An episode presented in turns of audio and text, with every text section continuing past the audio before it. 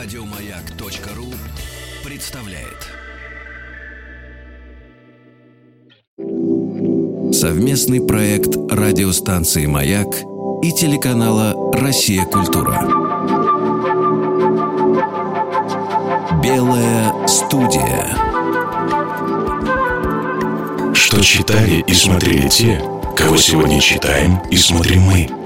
Как эти книги и фильмы помогли найти себя – и чем они могут помочь измениться нам. В «Белой студии» один из главных современных английских драматургов, писатель и переводчик, чьи пьесы ставятся по всему миру и давно любимые российскими театралами – он пробует себя в самых различных жанрах, от легкого и развлекательного фарса о природе театра в пьесе «Шум за сценой», которая триумфально идет во всех странах, до драматических размышлений на непростые и всегда актуальные темы о неразрешимых вопросах человеческого бытия, как в философской пьесе «Копенгаген». Прекрасно владея русским языком, он по-новому представил англоязычной публике смысл произведений Антона Чехова, более подробно и тщательно подойдя к переводу его пьес «Дядя Ваня», «Чайка», «Вишневый сад» и других. В этом театральном сезоне на сцене молодежного театра художественный руководитель и режиссер Алексей Бородин поставил его документальную пьесу «Демократия», в которой драматург снова затронул вопрос внутреннего нравственного конфликта и поиска истины. В белой студии английский драматург и переводчик Майкл Фрейн. Елки-палки, before. Елки-палки. И мы прямо с этого и начнем, потому что мне кажется очень интересным то, что вы постоянно продолжаете учиться новому. Даже квантовой механики для Копенгагена. Я даже не представляю, сколько вы ее изучали, чтобы написать эту пьесу. А сейчас вы выучили несколько новых слов на русском языке, которые вы прекрасно знаете, потому что переводите русскую литературу, Чехова. И вот вы выучили слова елки-палки. Я выучил выучил фразу «елки-палки», которую никогда раньше не знал. С возрастом становится сложнее учиться. Если не говорить на языке, он забывается. Когда я писал Копенгаген, для меня было страшным испытанием изучить квантовую физику в нужном для пьесы объеме. В любом случае, никто не понимает квантовую механику. То ли это Бор, то ли Фейнман сказал, если кому-то кажется, что он понимает квантовую механику, на самом деле он не понимает квантовую механику. Это набор абсолютно недоступных для понимания идей, которые так уж сложилось, при этом работают. Знаете, что невероятно интересно в отношении Копенгагена? Я видела дважды этот спектакль в России. Я не, не знаю, видели вы? Версию. Он стоит. Его поставили в МХТ, и главную роль играет Олег Табаков. Так вот, когда я прочитала эту пьесу, меня поразило, что когда вы говорите о квантовой механике, на самом деле это можно переложить как э, речь о Боге, потому что есть вещи, которые мы не можем понять, но мы знаем, что они есть, потому что мы видим доказательства существования этого. Наверное, можно провести такую аналогию. Это в самом деле суть квантовой механики. Это то, о чем говорит Гейзенберг. Казалось, чем больше люди узнают о квантовой механике, она должна бы стать понятнее. Вместо этого она становится еще более сложной. Например, идея о том, что две квантовые частицы, если их удалить друг от друга физически, в пространстве на тысячи миль, они все равно остаются в квантовом контакте друг с другом. Они все равно взаимодействуют между собой. И если вы измените состояние одной из них, изменится и другая. Это невозможно понять не только нам, но и самим физикам. Но если мы действительно продолжаем рассматривать квантовую механику как э, некую метафору, метафору а, более глобальной идеи, то последние слова а, в Копенгагене, например, чем-то напоминают мне чеховский финал трех сестер, а, где Ольга говорит: если бы знать, если бы знать. В финале Копенгагена Гейзенберг говорит в этой неопределенности, которая лежит в ядре всех вещей. Именно эта неопределенность объединяет два понятия – квантовую механику и поиск смысла жизни. Мы знаем, что смысл есть, хотя и не можем полностью объяснить или найти его. Это правда. Я не думаю, что это вообще возможно выяснить. В чем, собственно, абсолютный смысл жизни? Мы считываем конкретный смысл в конкретном контексте с конкретной точки зрения. Это еще одно понятие, которое является производным от современной физики и теории относительности. Это как в геометрии. Сначала была геометрия Евклида, затем Лобачевский предложил совершенно иную систему, которая тоже работает. Она абсолютно иная, но она также применима. Господи, прежде чем хоть в чем-то нам удается разобраться, жизнь подходит к концу. Прежде чем мы начинаем хоть что-то понимать про самих себя, нас уже нет. Мы превращаемся в прах и в пыль.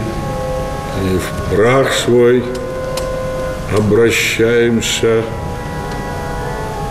и обновляем лицо земли. Наступит время, и прахом и пылью станут наши дети и дети наших детей. Раньше мы считали, что обо всем можно судить только с двух позиций – истина и ложь. Но оказывается, может существовать несколько равноценных истин. И все-таки ученые очень надеются на то, что они в итоге найдут так называемую ГТВ – главную теорию всего, которая бы все объясняла. Мне кажется, что это можно сравнить с мешочком золота эльфов, которые прячут его на конце радуги. И чем ближе мы к нему подходим, тем дальше от нас радуга. Я не думаю, что существует эта главная теория всего. Мне кажется, что мы так и будем постоянно находить какие-то объяснения, приходить к каким-то выводам, которые, в свою очередь, будут открывать возможности для новых наблюдений. И так до бесконечности. Мы видим только все больше и больше элементов. Что отличает искусство от науки, так это роль воображения. Искусство может развлекать, в него можно играть. С его помощью можно представить, какой была бы жизнь, если бы обстоятельства были иными вообразить, как могло бы быть, если бы все сложилось по-другому. Но поверьте, мне ученые, мне кажется, делают то же самое. Эйнштейн делал то же самое. И на самом деле те люди, которые открыли квантовую механику, были, пожалуй, ближе к людям искусства, потому что они работали с идеей, с воображением и с тем, что задавали вопросы. Также верно то, что научные теории, с моей точки зрения, тоже являются человеческими конструкциями. Эти научные теории в первую очередь помогают объяснить существующий окружающий нас мир. Тем не менее, если вы что-то сочиняете, то все немного иначе. Когда вы придумываете какую-то историю, вам не надо объяснять существующее. Вы вольны делать все, что вам вздумается, и совершенно не обязательно, чтобы это имело отношение к наблюдаемому опыту. У нас есть свобода придумывать или изобретать, быть самими собой. Что еще мне понравилось в Копенгагене, это теория Гейзенберга, и э, вы об этом тоже упоминали. Мы можем не понимать что-то, но мы видим, что оно работает. Он говорит о физике и математике, но это может быть применимо и к обычной жизни. Мы ищем правду, высшую истину, э, эту глобальную теорию всего.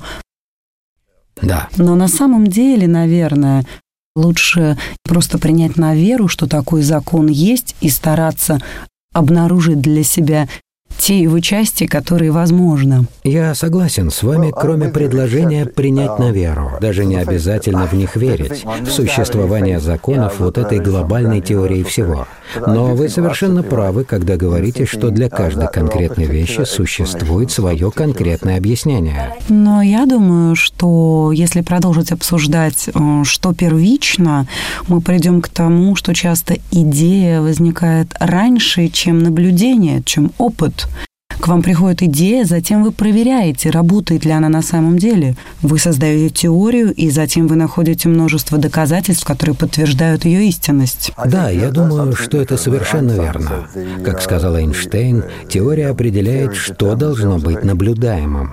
И это часто правда. Но и такая теория все равно должна быть проверена наблюдением. Даже если вы сначала придумали идею, которая показалась вам правдоподобной, чтобы эта теория получила научное обоснование, основания ее все равно нужно доказать и подтвердить с помощью наблюдений. Что еще важно, вера, на мой взгляд, делает нас цельными. Я вчера смотрела спектакль «Демократия», ваша пьеса, которую поставил Алексей Бородин в молодежном театре. И мне показалась очень интересной идея того, что каждый из нас – это своего рода демократия. Внутри каждого человека звучит множество голосов.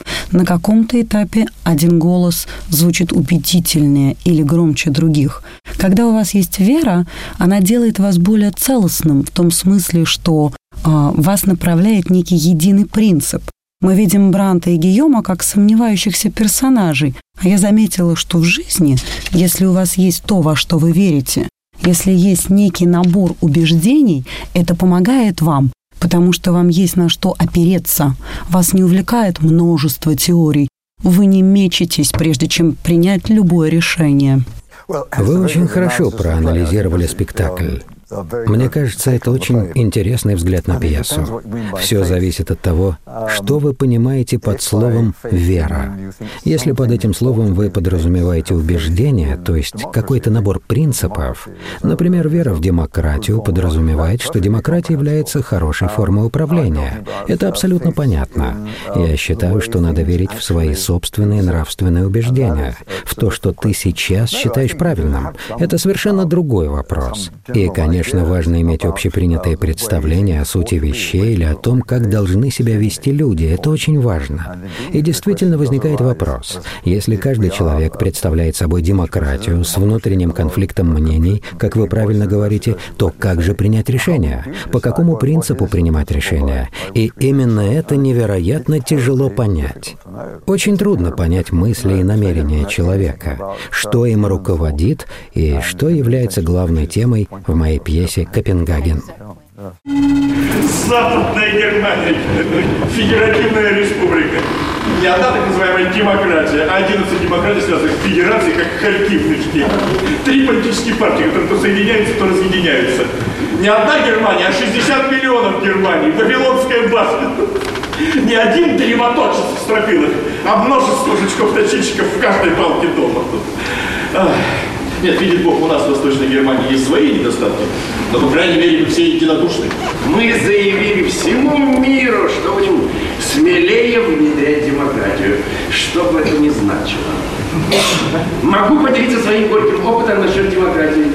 Чем смелее ее внедряешь, тем жестче ее надо контролировать. Это то, о чем наш рулевой не хочет знать. Ему хочется, чтобы работа не пачкала ему рук. Но если нужно починить сантехнику, кто-то должен залезть своими руками в унитаз. Совместный проект радиостанции «Маяк» и телеканала «Россия. Культура». Белая студия. В белой студии английский драматург и переводчик Майкл Фрейн. Совместный проект радиостанции «Маяк» и телеканала «Россия. Культура». Белая студия. В белой студии английский драматург и переводчик Майкл Фрейн.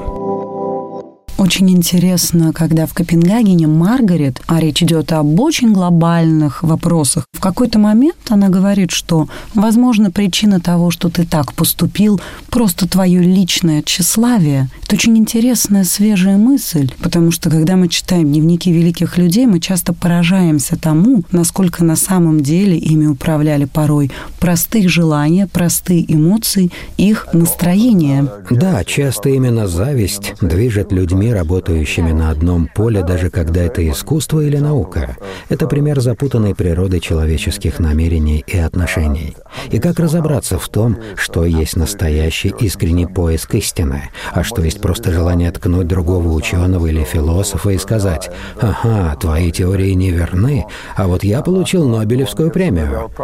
Интересно, что когда я читала вашу пьесу, я думала о том, что когда мы обсуждаем нашу судьбу, о том, что происходит с нами и почему, на самом деле в большой степени это, конечно, определяется нами и нашими желаниями, нашими потребностями, нашими эмоциями, тем, что мы испытываем в отношении других людей, что мы чувствуем по отношению к событиям, к нашей жизни, даже нашему настроению. И, возможно, изменив наше желание и наше настроение, мы можем как раз изменить нашу судьбу. Я очень рад, что вы не верите в детерминизм.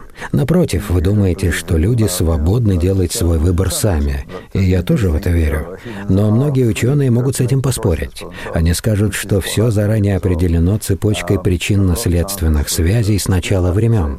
Нам кажется, что мы действуем свободно, но на самом деле мы следуем определенным законам. Невозможно объяснить человеческую деятельность и человеческую мысль без понимания того, что каждый из нас на самом деле влияет на общее положение вещей. Нельзя все объяснить генетикой. Она, конечно, имеет огромное влияние на нас, так же, как на нас имеет огромное влияние окружающая среда. Но в итоге, как говорят экзистенциалисты, мы свободны в своем выборе. Понимаете, мы можем принимать решения, которые другие могут одобрять или не одобрять. И даже принимать решения, которые не одобряем мы сами что довольно-таки часто случается с людьми.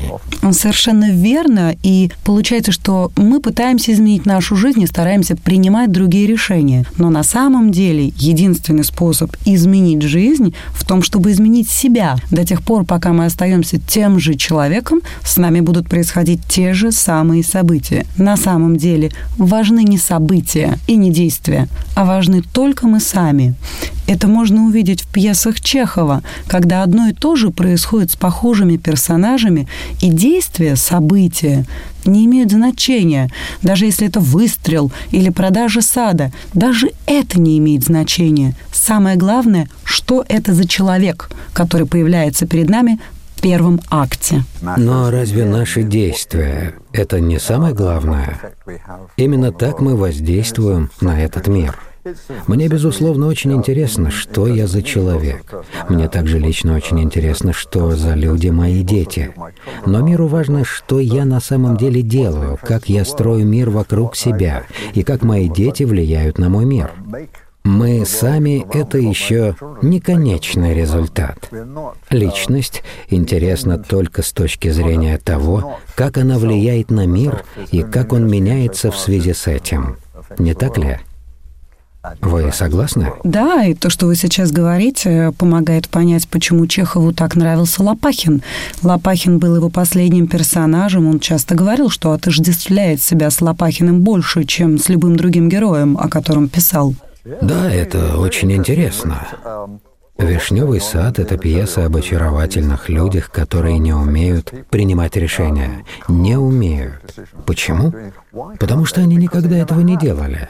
У них всегда были деньги, всегда было свое поместье, слуги, которые все делали за них. Они не привыкли что-то делать сами. Лопахин же сделал себя сам собственным трудом.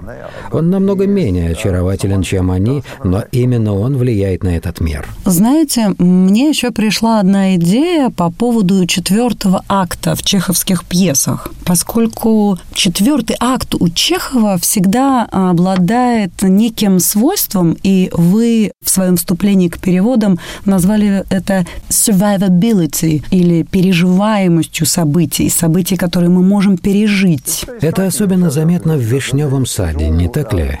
Вот оно, это страшное событие, которого так ждут и опасаются. Кажется, оно должно стать катастрофой. Но вот оно случилось, а впереди еще целый акт. И вот тут как раз, после того, как все самое страшное уже произошло, у людей улучшается настроение. Они чуть выдыхают и продолжают жить своей жизнью. Именно. Причем... И, вы знаете, я пересмотрела другие пьесы Чехова и обратила внимание, что главное событие в них часто происходит именно в третьем акте. Дядя Ваня тоже стреляет в Серебрякова именно в третьем акте. Именно. Именно Хотя, так. казалось а бы, четвертый это акт это просто какой-то пьесы. сбор чемоданов, отъезд, Абсолютно какие-то точно. бытовые описания. Да. Я написал роман о Брейгеле, и самое поразительное в его картинах то, что центральная фигура во многих сценах, включая библейские сюжеты или мифические, это очень маленькая фигурка, затерянная где-то в толпе. И если вы посмотрите на знаменитый «Путь на Голгофу», вы увидите огромную толпу людей, которая идет к вершине холма, где будут установлены три креста. Все эти люди идут смотреть на то, как других замучают насмерть. Если вы внимательно всмотритесь в эту толпу, вы сможете заметить Христа, несущего свой крест. Но картина не о нем, а о мире, который крутится вокруг этого события, которое впоследствии даже станет центром нашей мифологии, центром нашего священного толкования этого события. Но тут оно оказывается всего лишь частью жизни этого огромного, очень сложного мира. Мира. В пьесах примерно то же самое. То, что представляется главным событием, приходит и уходит, и это никак не влияет на мир. Мир продолжает вращаться. Совместный проект радиостанции «Маяк» и телеканала «Россия. Культура». Белая студия. В белой студии английский драматург и переводчик Майкл Фрейн. Совместный проект радиостанции «Маяк» и телеканала «Россия. Культура». Белая студия. В белой студии английский драматург и переводчик Майкл Фрейн. Вы сказали, что переводчик должен стать другом автора, которого он переводит. Мне очень нравится эта мысль. Как вы думаете, вы могли бы стать друзьями с Чеховым? Чехов, безусловно, был экстраординарный человек, но он держал других людей на расстоянии. Есть чудесная биография, написанная английским автором, никак не могу запомнить его имя, который использовал ранее неопубликованные работы замечательных русских биографов Чехова, исследования которых появились в последнее время в России. И оказалось, что Чехов намного более сложный человек, чем мы все представляли. Он не был просто хорошим человеком, он был неоднозначен. Прежде всего, он был довольно распутным и относился к женщинам так, как совершенно недопустимо на наш современный взгляд. И в то же время мне очень понравилась мысль о том, что Чехов умел держать дистанцию. Знаете, я очень люблю Германию. Я бы хотел быть немцем. Мне нравится их понятие «абштанд» — дистанция, которую у немцев принято соблюдать друг с другом. Это то, что мне кажется невозможным в российской жизни вообще и особенно в той прежней России. Здесь люди всегда все делают по-настоящему, от всего сердца. И если у тебя есть друг в России, то это настоящий друг. Мне ближе английская или немецкая манера держать небольшое расстояние. И я думаю, несмотря на то, что Чехов был очень общительным, и у него было много друзей, он не отдавал себя до конца своим друзьям. Да, я думаю, что он действительно не открывал себя никому, в том числе и женщинам. Я думаю, что вы правы. Как вы думаете, замечали ли, что в чеховских пьесах а, персонажи, которые, как правило, являются двигателями действия, а, это часто женщины? И мы все знаем, что играть женские роли в чеховских спектаклях – это то же самое, что играть Гамлета у Шекспира. Это лучшие женские персонажи. Маша в «Трех сестрах», Соня, Елена Андреевна, Аркадина, Раневская. Потрясающие женские роли. И очень часто высокие идеи в чеховских спектаклях тоже высказывают женщины. Ольга, которая говорит «если бы знать», Соня, которая говорит «мы отдохнем». Как вы думаете, почему это так? Вы правы. Женщины всегда традиционно хранили очаг, пока мужчины уходили на войну или что-то изобретали, или напивались, или пропадали без вести в джунглях. Женщинам всегда приходилось делать все самим. Они рожали детей, растили их, готовили. И если им удавалось в свободное время открыть радий, замечательно. Но, по сути, на них держится все. Когда я впервые поехал в Японию, мой друг, англичанин, который там жил, сказал мне, если у тебя возникнут проблемы, Например, если ты потеряешь паспорт и так далее, не трать время на разговоры с японским мужчиной. Он ничем не поможет, будет только суетиться. Нужно найти женщину средних лет.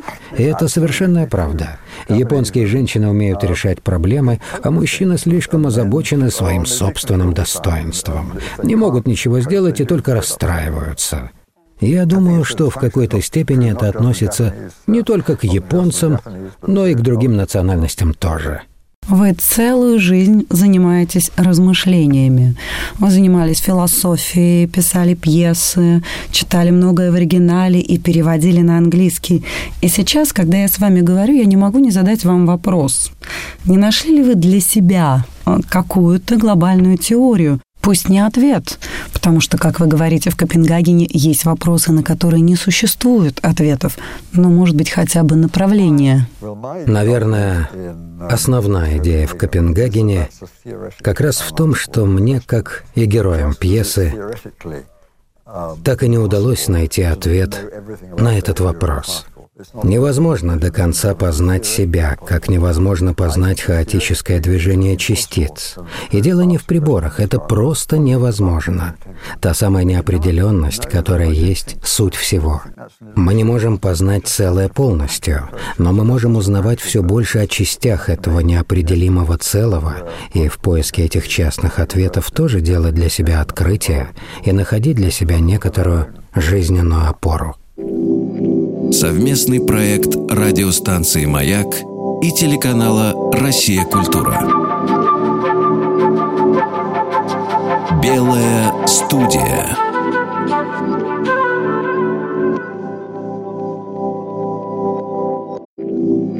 Совместный проект радиостанции «Маяк» и телеканала «Россия. Культура». Белая студия. В белой студии английский драматург и переводчик Майкл Фрейн. Чехов, и он сам в этом признавался, не придавал словам никакого значения. Мы в России, я не знаю, как насчет Англии, но мы ищем глубокую мудрость всегда в каждом монологе, который написал Чехов. Что говорил Астров, что говорил Сорин, что говорил Гаев. Мы знаем эти слова наизусть. Мы думаем о том, что они значат, что значит этот шкаф, с которым он говорит, что олицетворяет вишневый сад, метафорой чего он является. А Чехов сказал сам, что слова не имеют значения. Теперь мы пришли к выводу, что и события тоже не важны. Что происходит с этими людьми, тоже, в общем, не имеет значения. И когда мы говорим о вишневом саде, мы можем продолжить эту мысль. Если бы такие люди, как Гаев, не имели вот этот характер, не были бы настолько беспомощными. Беспомощными, да. Они бы что-то сделали, возможно, не было бы этой революции. Если бы они сами начали реформы, возможно, не возникло той непреодолимой силы, которая в результате разрушила все. Конечно, если бы они начали эти реформы раньше, ход истории был бы другим. Вы назвали лучшим произведением о любви рассказ, который вам нравится у Чехова «Дама с собачкой». Да, как он переводится на английский? With Donna Собачка, a lady with a little dog. Yeah, yeah, yeah. Well, they usually call a lady with a little dog. Yeah, sometimes a lady with lap. На самом деле в нем же тоже есть эта идея. Иногда самое незначительное событие, которое вы не считаете важным, полностью меняет вашу жизнь. Да, и там тоже замечательный финал. Жаль, не могу его на память процитировать. На первый взгляд кажется, что ситуация разрешилась, однако всем понятно, что трудности только начинаются. Да, мне очень нравится эта концовка. От нее такое ощущение, будто вдохнул холодного воздуха. Я как раз собиралась это сказать. Мне очень нравится эта концовка, потому что это и есть Чехов. Да, это Чехов. Он великий писатель. Потрясающий. Что делать, чтобы не надо было притворяться, обманывать, прятаться, жить в разных городах, разлучаться надолго? Как освободиться от этих невыносимых пут? Как? Как?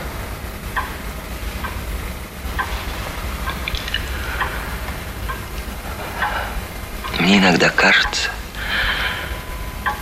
еще немного, и все изменится. Выход будет найден.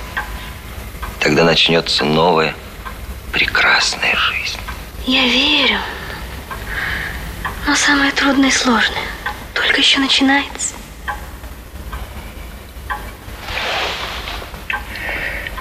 Мы что-нибудь придумаем.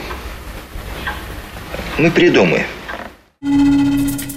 Ваш любимый фильм Франсуа Трюфо «Американская ночь». Это фильм о фильме, о том, как тонка граница между кино и реальностью.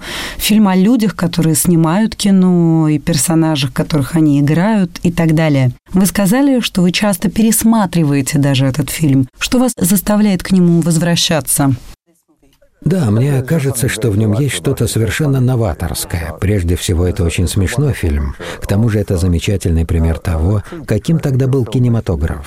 И мне очень нравится идея с этим режиссером, который на самом деле способен легко заменить всю съемочную группу. Только он знает ответы на все вопросы, которого бесконечно преследуют люди, требующие от него решения. Мы выберем этот Это револьвер или тот. смешно. Она будет одета в этот пиджак или в тот.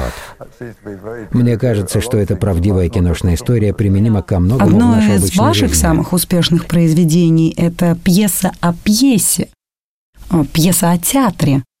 А, Когда вы ее написали, на вас повлиял фильм «Трюфо»? Потому что она тоже очень смешная. Моя пьеса — это фарс, в то время как фильм «Трюфо» — это не совсем фарс, это весьма серьезная сатира на киноиндустрию. И кино, которое они снимают, это фильм внутри фильма.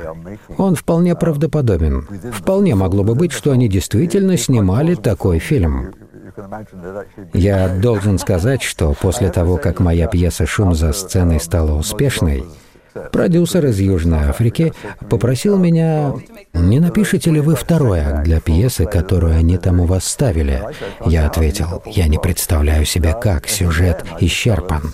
И тогда он, как я позже узнал, даже просил других авторов выполнить это задание, но никто из них, к счастью, с этим не справился. Ваша любовь к фарсу – это то, что объединяет вас с Чеховым. Да, это правда. Но у Чехова несколько другое представление о фарсе. Как я уже говорил, каждый раз, когда кто-то пытается дать определение фарсу, он попадает в просак. Потому что все фарсы отличаются друг от друга. Но я думаю, что любой фарс включает в себя потерю контроля над происходящим. В английском фарсе или французском фарсе это влечет за собой панику. Кто-то солгал, чтобы скрыть какой-то свой проступок. Кого-то видели не с той женщиной или что-то в этом духе.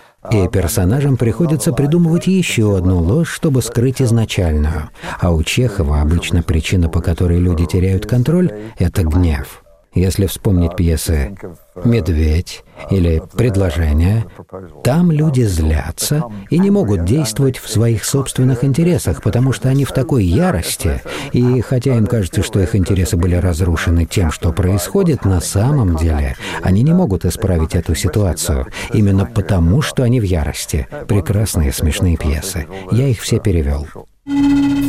Нужно что-то придумать. Ничего страшного, Северин. Попробуем еще разок. У меня появилась идея. Я буду использовать цифры.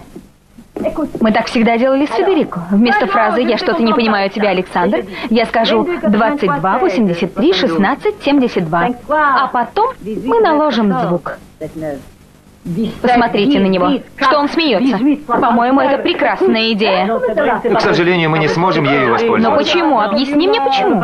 Во Франции принято произносить свой текст. Кроме того, мы напрямую пишем звук. Вот видите, Северин. Поэтому вам придется читать свои реплики. Конечно, вам легко говорить. Сами-то даете мне текст в последнюю минуту. Придется воспользоваться суфлерскими плакатами. Жуэль, где вы? Где вы, моя дорогая?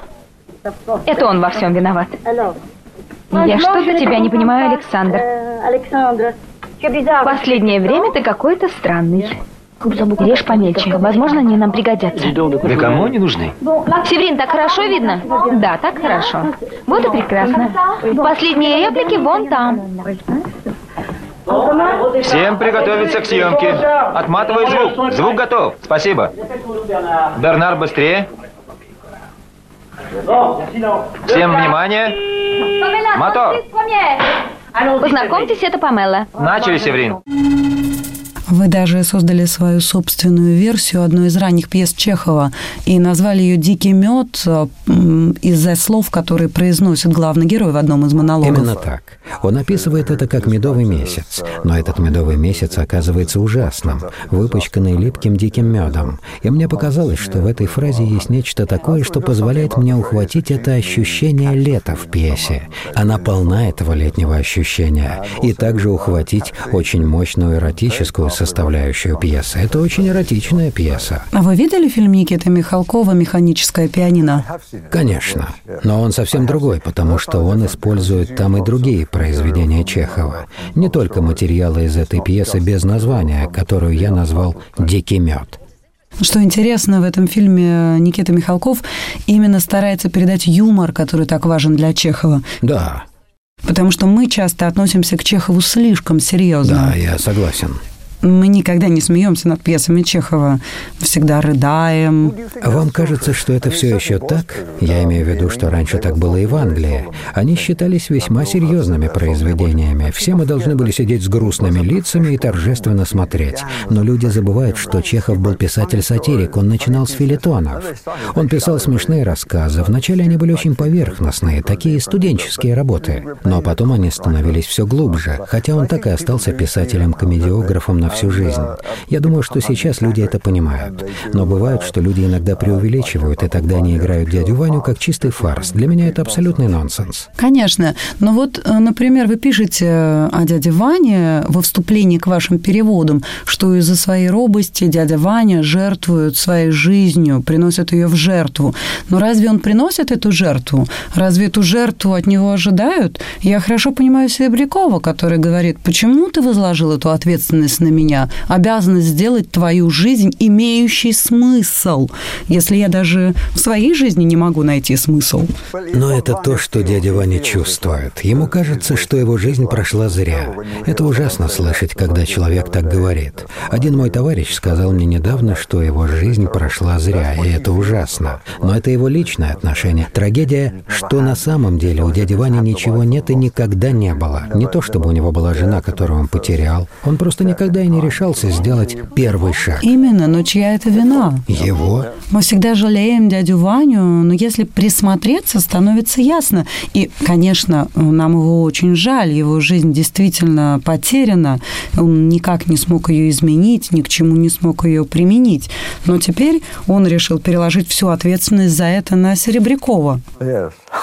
Но это довольно типичная человеческая реакция, правда? Ты сам превращаешь свою жизнь в руины, а потом смотришь по сторонам и говоришь, это ваша вина. А ты погубил мою жизнь. Ну? Я не жил, не жил. По твоей милости я истребил, уничтожил лучшие годы своей жизни. А ты мой злейший враг. Я не могу, не могу. Я уйду. Что тебе нужно от меня? Какой ты имеешь право говорить со мной таким тоном? Жан. Ничтожество. Если имение твое, так и забирай его. Я же в нем не нуждаюсь. Я сию же минуту уезжаю из этого ада. Я не могу дольше выносить. Пропала жизнь. Я, я талантлив, умен, смел. Если бы я жил нормально, из меня мог выйти. Шопенгауэр. Да, да. Достоевский. Матушка, я, Жан. я зарапортовался. Я, Жан. я с ума схожу, матушка. Жан! Я в отчаянии. Жан, слушайся Александра! Жан! Я не Жан! Матушка, а что мне делать? Что мне делать? Не нужно. Не нужно. Не говорите. А я сам знаю, что мне делать. Прекрасный контраст между дядей Ваней и Астровым, где Астров, несмотря на все свои недостатки, человек действия, который на самом деле всегда делает то, что хочет. А дядя Ваня все никак не может до конца решиться заставить себя действовать. Но если говорить, например, об Астрове, это другой, на мой взгляд, тип чеховского персонажа. Человек, который постоянно говорит о чем-то глобальном. Он говорит о лесах, о спасении человеческих жизней. Но он еще и действует. Да, это правда, он делает, но парадокс в том, что когда его просят об элементарной помощи, он не хочет идти к больным людям. И Чехов вообще-то никогда ничего просто так не пишет. То есть эта деталь имеет значение. А, Скорее, это похоже на таких, как Гаев, которые говорят о вишневом саде, об их детской, но при этом оставляют Фирса. Ведь Фирс намного важнее, он живой человек, который был с ними всю жизнь, так же, как этот вишневый сад. А они просто забыли о нем. И это заставляет нас задать вопрос, а так ли важен для них этот вишневый сад? Что больше всего поражает в «Вишневом саде», все вещи, которые кажутся героям особенно важными, не обязательно оказываются таковыми. Они могут легко отказаться от них и жить дальше. Я согласен с вами, это ужасно, что они оставляют Фирса в доме. Хотя один английский переводчик Магаршак, я говорю об этом во вступлении к своим переводам, уверен, что они точно вернутся и выпустят его. Такая необычная трактовка пьесы. Совместный проект радиостанции «Маяк» и телеканала «Россия. Культура». Белая студия. В белой студии английский драматург и переводчик Майкл Фрейн. Еще больше подкастов на радиомаяк.ру.